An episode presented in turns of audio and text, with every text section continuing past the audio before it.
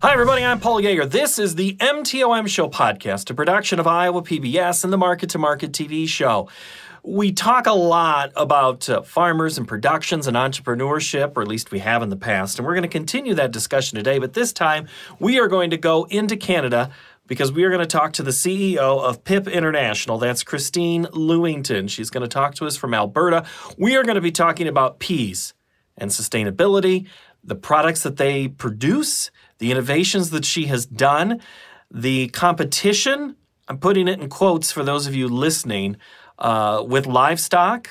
Doesn't see it as competition. Maybe I just ruined the spoiler. Uh, but then we also talk about the acreage battle that goes on everywhere and how peas fit into the plan for many farmers. Uh, both uh, that grow for her and others uh, across the world. So, that is what we're going to talk about today a little bit of innovation in food products. This is the MTOM Show podcast. If you have feedback for me, send it in an email at paul.yeager at iowapbs.org. Big thanks to Russ uh, for his great ideas. And if you have ideas, send them to me. Always look forward to reading them. Enjoy this episode of the podcast. Christine, you're in Canada. You have to in Alberta. So tell you know us Americans, we don't always uh, know our geography very well. What city are you in? So I'm in Lethbridge, Alberta, Canada. I'm about two hours south of Calgary. So if you've heard of the the largest stampede on earth, that's in Calgary, or if you know of Banff, I'm about three hours south of Banff. But for the Americans, we are 45 minutes north of the Montana border. Yeah, there you so, go. So right, right, snuggled up by your guys' border there. Are you native to the area where you're working? I sure am yeah, I was born and raised. I was born in Calgary, but raised down in southern Alberta. What uh, What was home life uh, like? Were you a uh, I always say farm kid or uh, manufacturing in the background, uh, entrepreneurship? What, what's your background? No, actually, uh, grew up in a small town outside of Lethbridge, 2,500 people. Um, so rural communities. Uh, Lethbridge is only 100,000 people, and then you go to Calgary and it's two or three million. So it is very rural. And I would say, you know, you grew up with the bus kids from the farms and the kids that walk to school. So very rural. Um, I've been on a farm all my life. I've lived on farms. I've driven you know, tractors and combines. I've ridden horses. I've done cattle runs, you know, so definitely an ag background.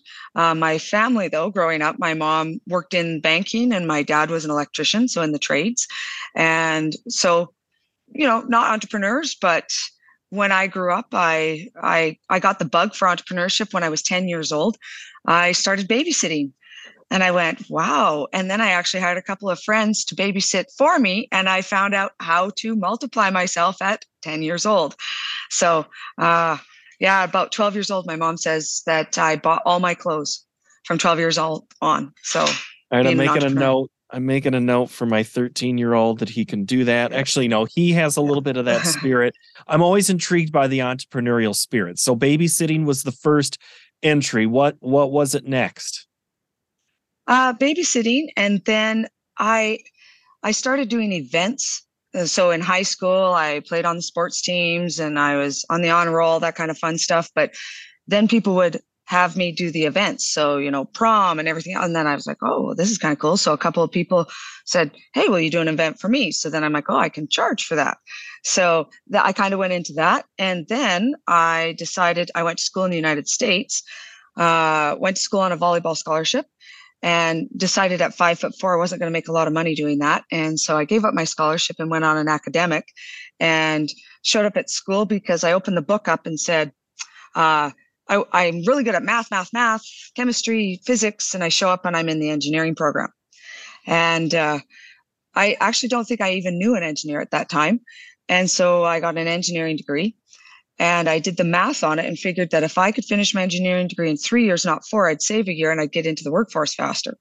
So I finished my engineering degree in three years and uh, then moved back to Canada and uh, started a family, got married, started a family.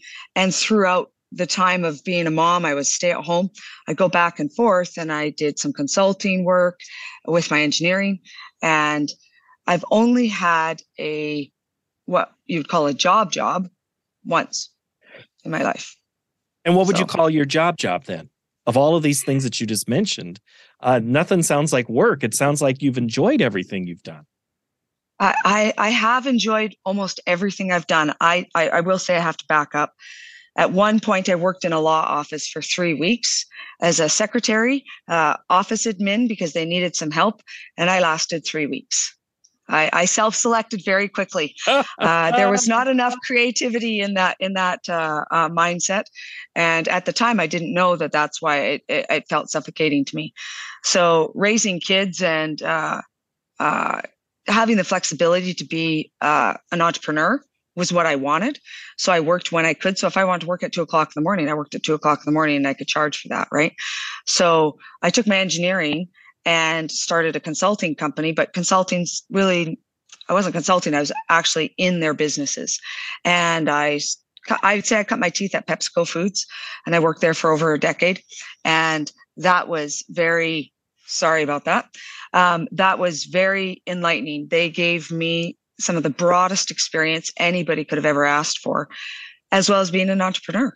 So, you know, I invoiced them. I learned the business side of things. Meanwhile, being in a large corporation that had systems and processes and all those things that I was exposed to. And they would come to me and say, Christine, we have this problem. Tell us what it will cost to fix. So they allowed, they fed me my curiosity factor, my innovation factor, and how to be that way. And at the same time, they turned around and uh, if I gave them a business plan and a pro forma and an ROI, they would give me money. And that was fantastic to um, do that because it spoiled me in a sense.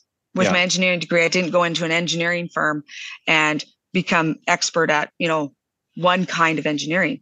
At PepsiCo, we did everything from buildings to uh, preheat to innovation on water and recovery and how like it was it was phenomenal. So it it built that out, and then after ten years, I I launched out. I, I, I spread my wings a little bit more and started doing work and consulting for some of the other ag food processing facilities around. So in my area, we have 120 food processors.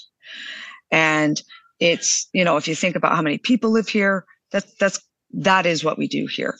And so um, I, I never went into the oil and gas. Alberta's known for their oil and gas. I stayed south, and uh, I just continued to learn. So I, you know, worked with Parmalat, that's yogurts. I went to, you know, Black Velvet, they do whiskeys. And so all the different food and beverage areas I worked in and started leaning towards the sustainability and how to do things, not just Lean Six Sigma, but at one point, uh, facility that I worked in and the capital projects, we were the most automated facility in North America.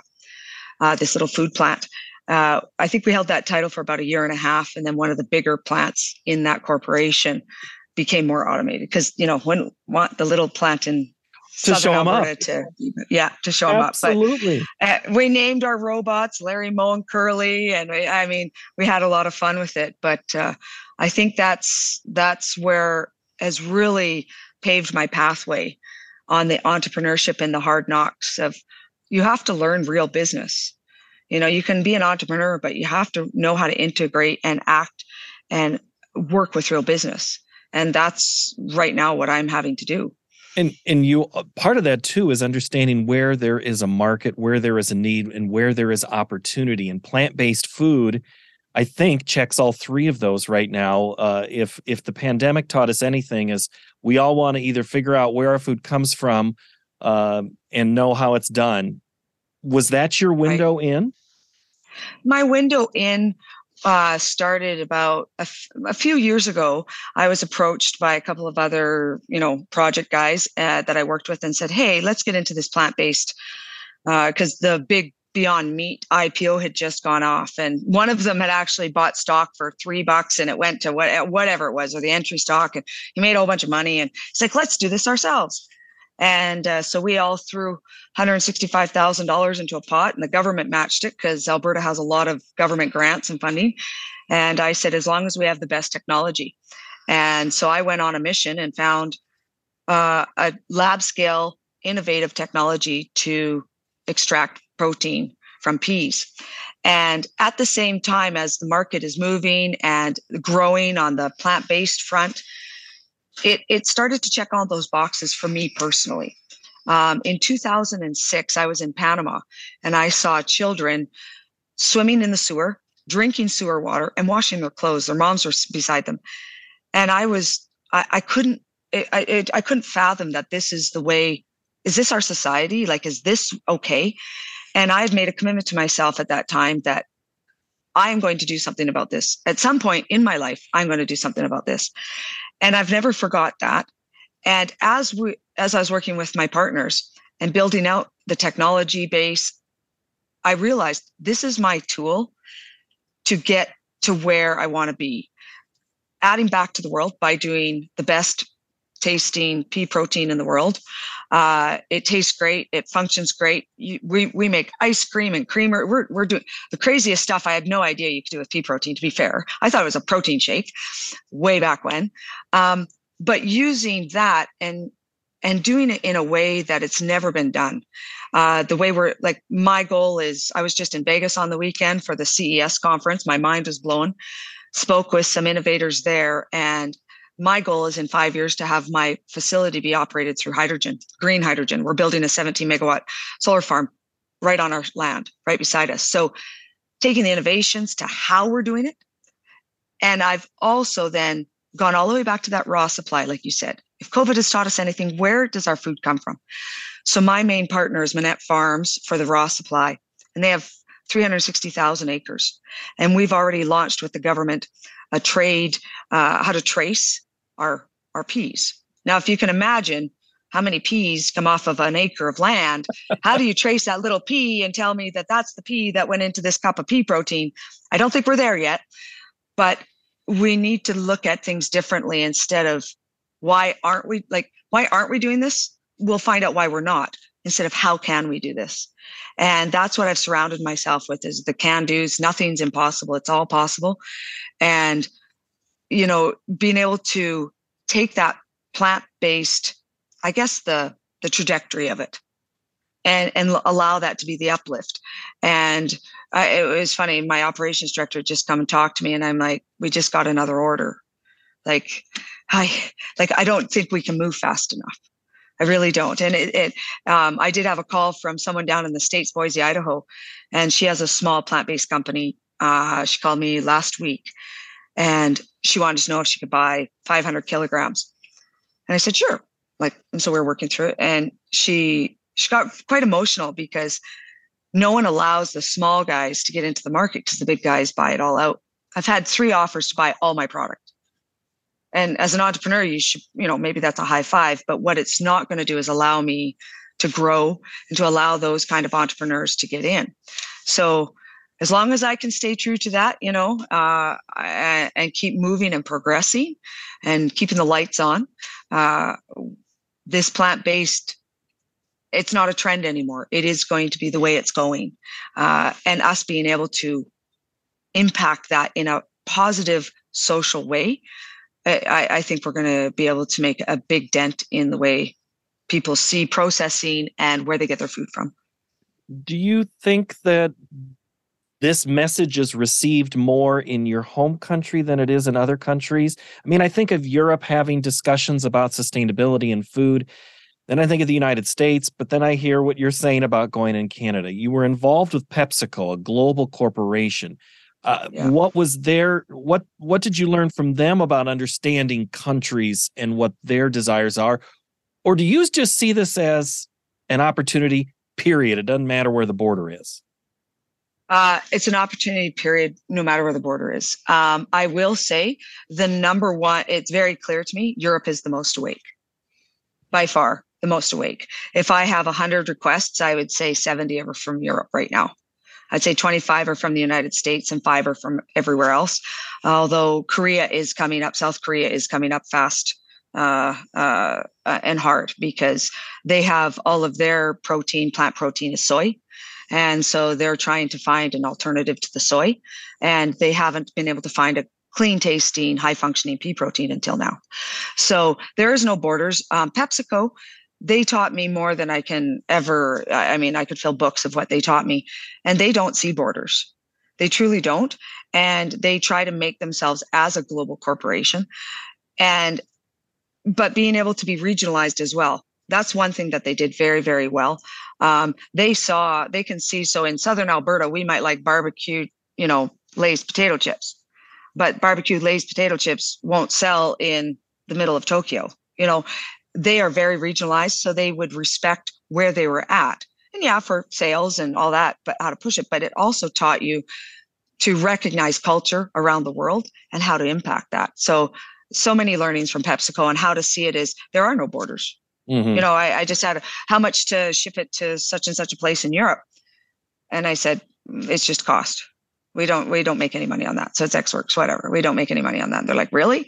You know, so uh, we just want to get our protein out there do you see well i guess first i'm gonna go back you mentioned your co uh, your operations person how many what's your staff like right now on the business side before you get into processing so right now we have we're commissioning our our small processing facility so over the last year in less than 12 months i purchased a bankrupt brewery like it was a craft brewery mid-sized scale brewery so it has a restaurant in the front and they they process um, beer in the back it was in bankruptcy. I purchased it. And so in less than a year, we've converted it to a pea processing wet fractionation facility. And so we are the largest fully continuous operational pea processing facility at this scale. Because we've found an innovative technology that I licensed to commercialize. So I didn't invent, you know, two or three of the little pieces, but I'm commercializing it. So if it takes 10 steps to make a pea protein, I licensed three, four, and five. And we've had to figure out one, two, six, seven, eight, nine, 10. So that's what we're doing here at this pilot facility. But the pilot facility, I can produce over a thousand metric ton a year. Most pilot facilities can't do that. It's more like the 200.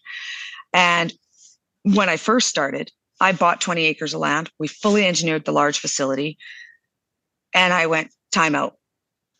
We need to seed the market with our great protein because companies want hundreds of metric tons first before they give you purchase orders for thousands of metric tons. And there's a whole bunch of other reasons in there, but that was the big reason. You know, when you go for a $250 million loan at the bank to build a big facility, and I'm Greenfield, they're like, where's your purchase orders? So the demand and the need is one sticking point that I like to talk to people about. There is a need for a clean tasting pea protein. But is there a demand for it? Could you get a purchase order for it tomorrow? That's a much different conversation because a lot of the companies out there have had to take our protein. We started with a company last August and they're going to commercialize in February across the United States. And that's very, very exciting for us. But it's taken us that long. And we've had to be able to get them not, you know, 25 kgs. We're we're supplying them 60 metric ton a month just to do regional testing to get it ready for thousands of metric tons. So it is it is a much more strategic stepped process to get to where I want to be than I had imagined it would be. Because it sounds like some it sounds like some people around you wanted to run, but you're like, no, no, no, we got to take the stairs.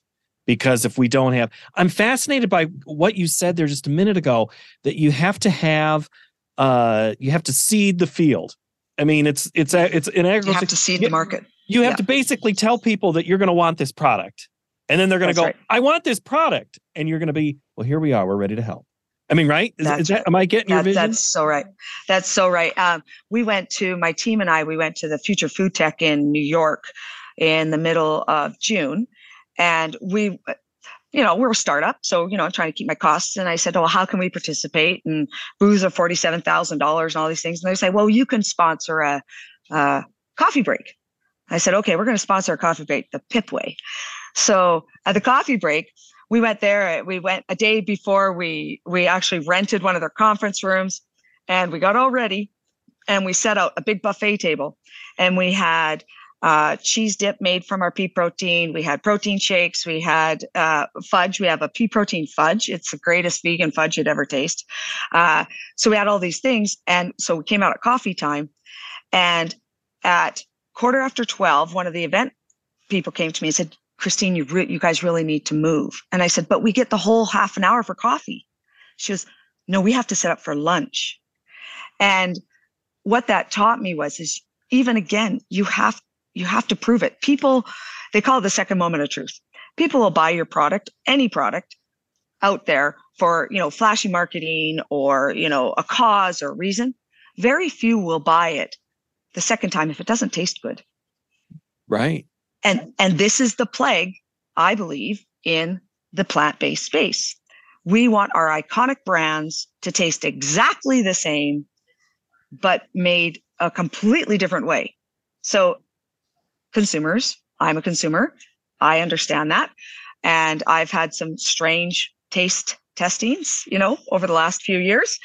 And that is the thing is that we have to see the market. We have to prove that what we're saying is right. And that is one of the things that PIP has done, even when we raise money, we're evidence based. We don't say we're going to do it. Trust us, we will. And then maybe we will. We actually have gone and done it and then said, see, look what we're doing. Now we're going the next step. So this step based approach, when you say some people wanted to run, and I said, whoa, whoa, whoa, guys, we have to step. That was actually me wanting to run. That was me going, that was me going, we have to run. Okay. And um, we have to go fast, we have to go hard. And then I went, well, let's step back because it, it comes down to pennies too. If I can't get those purchase orders and prove to the investors in the banks that we can get those large loans and those, I mean, those large uh, purchase orders, there's no point in building a 250 million dollar plant. Yeah, there's nobody to buy what you're right. you're doing. That's right. Yeah, I get it. That's right. Uh, so That's who right. is your market? Who who is buying this product? So our target market is um, we're going for the dairy, the dairy, the alternative, like the alternative dairies, the confection, the the fun brands. So currently, right now in the industry, if you have a plant based beverage, they classify as an indulgent it is a sugar based, you know, so oat milk or whatever, it's sugar based. You'll have very limited protein in there. Some have um, upped it with a few different, you know, proteins, but it changes the texture, it changes the taste, you know. So when a mom goes into the grocery store and she wants to buy oat milk instead of cow milk or dairy milk for whatever reason, the nutritional profile, the dairy milk just, I mean, it's way better for, you know, the, the nutritional profile than oat milk. But if you level up, because that's the name of our product is up, up.p, if you level up your oat milk with our protein, your pro your nutritional profile now is greater than the dairy. So we've now created a protein that is soluble. So it means it stays dissolved. Yeah, so it doesn't separate on the shelf. Um, it doesn't, it's smooth tasting. So when we make our ice cream, I may, I, I'll diverge here. I, we did some ice cream we had so i said i have to understand how our protein works. So we paid this lab and they went out they're great and they made us some ice cream they made us some bars all these different things and they they sent me the bill for the um the ice cream and i said oh you know what? This stuff okay let's just make a whole bunch of it.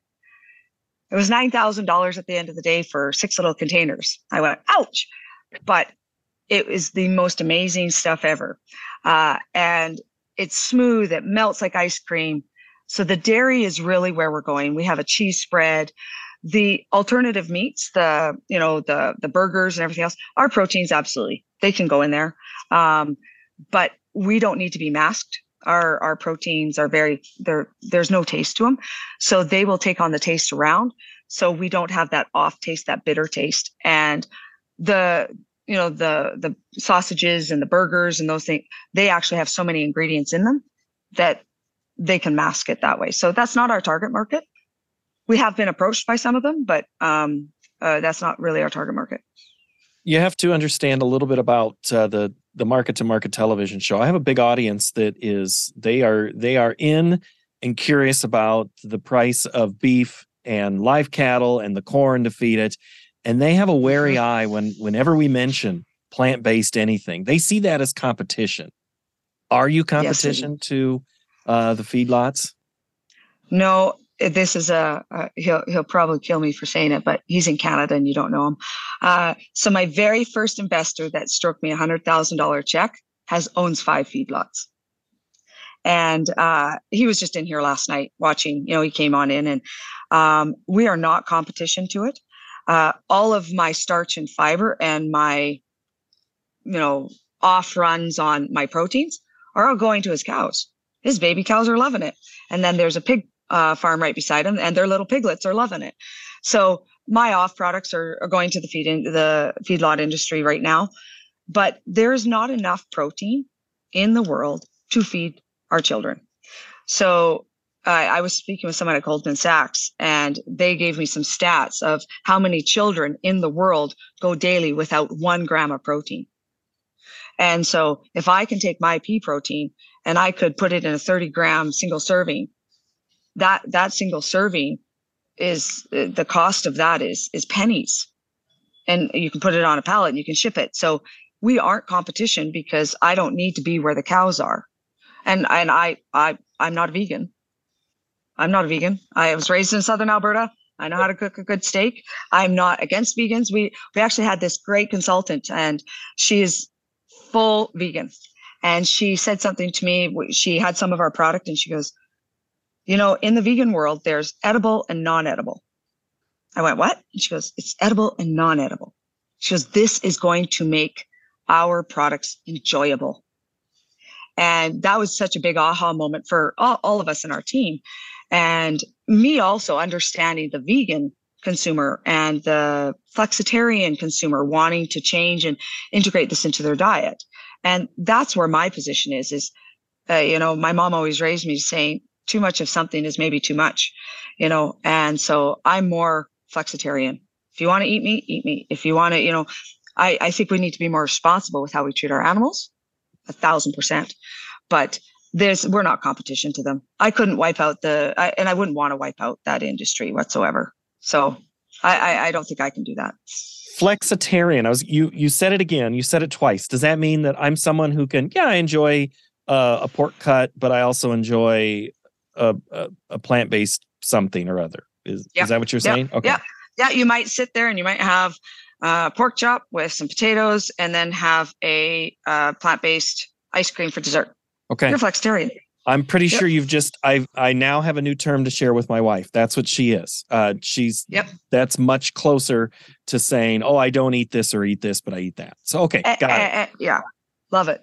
All right. So not a competition to the the producer because one of the uh, outflows of or the I guess uh, by, we call it byproducts of uh, the mm-hmm. ethanol business is the dry distillers grain that goes to livestock. Right. So it, how right.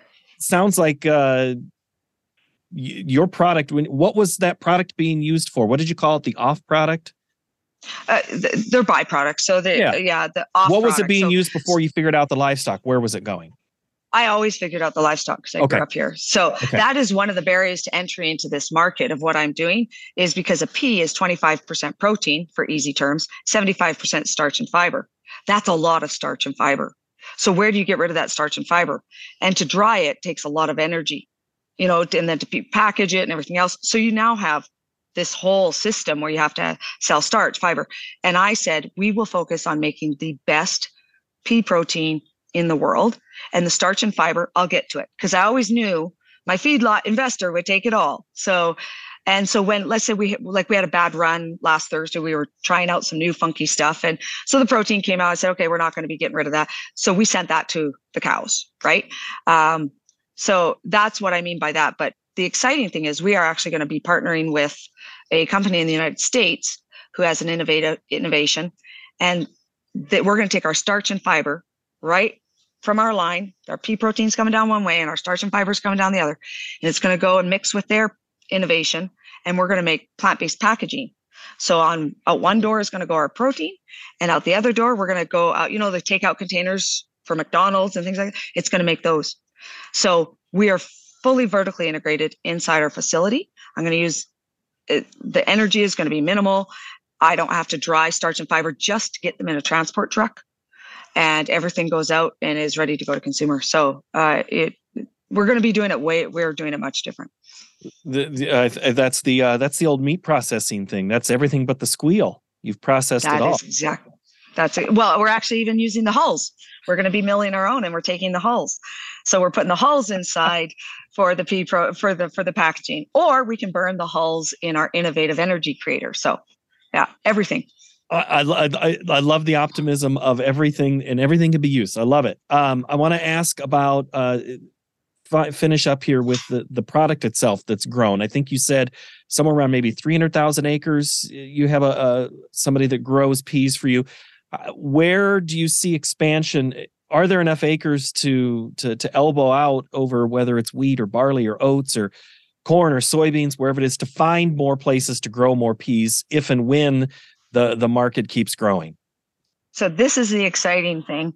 Uh, uh, Canada uh, exports 90 95% of our peas and a bulk of that is for animal feed in other countries so i i uh, for me to find peas to process for a value added and to provide contracts to the farmers is it, it it's not it's not difficult here's the fun thing though i don't need to find more acres pea the peas that grow anywhere. They're non GMO and they fix the soil. They're nitrogen fixing. They provide nitrogen back into the soil.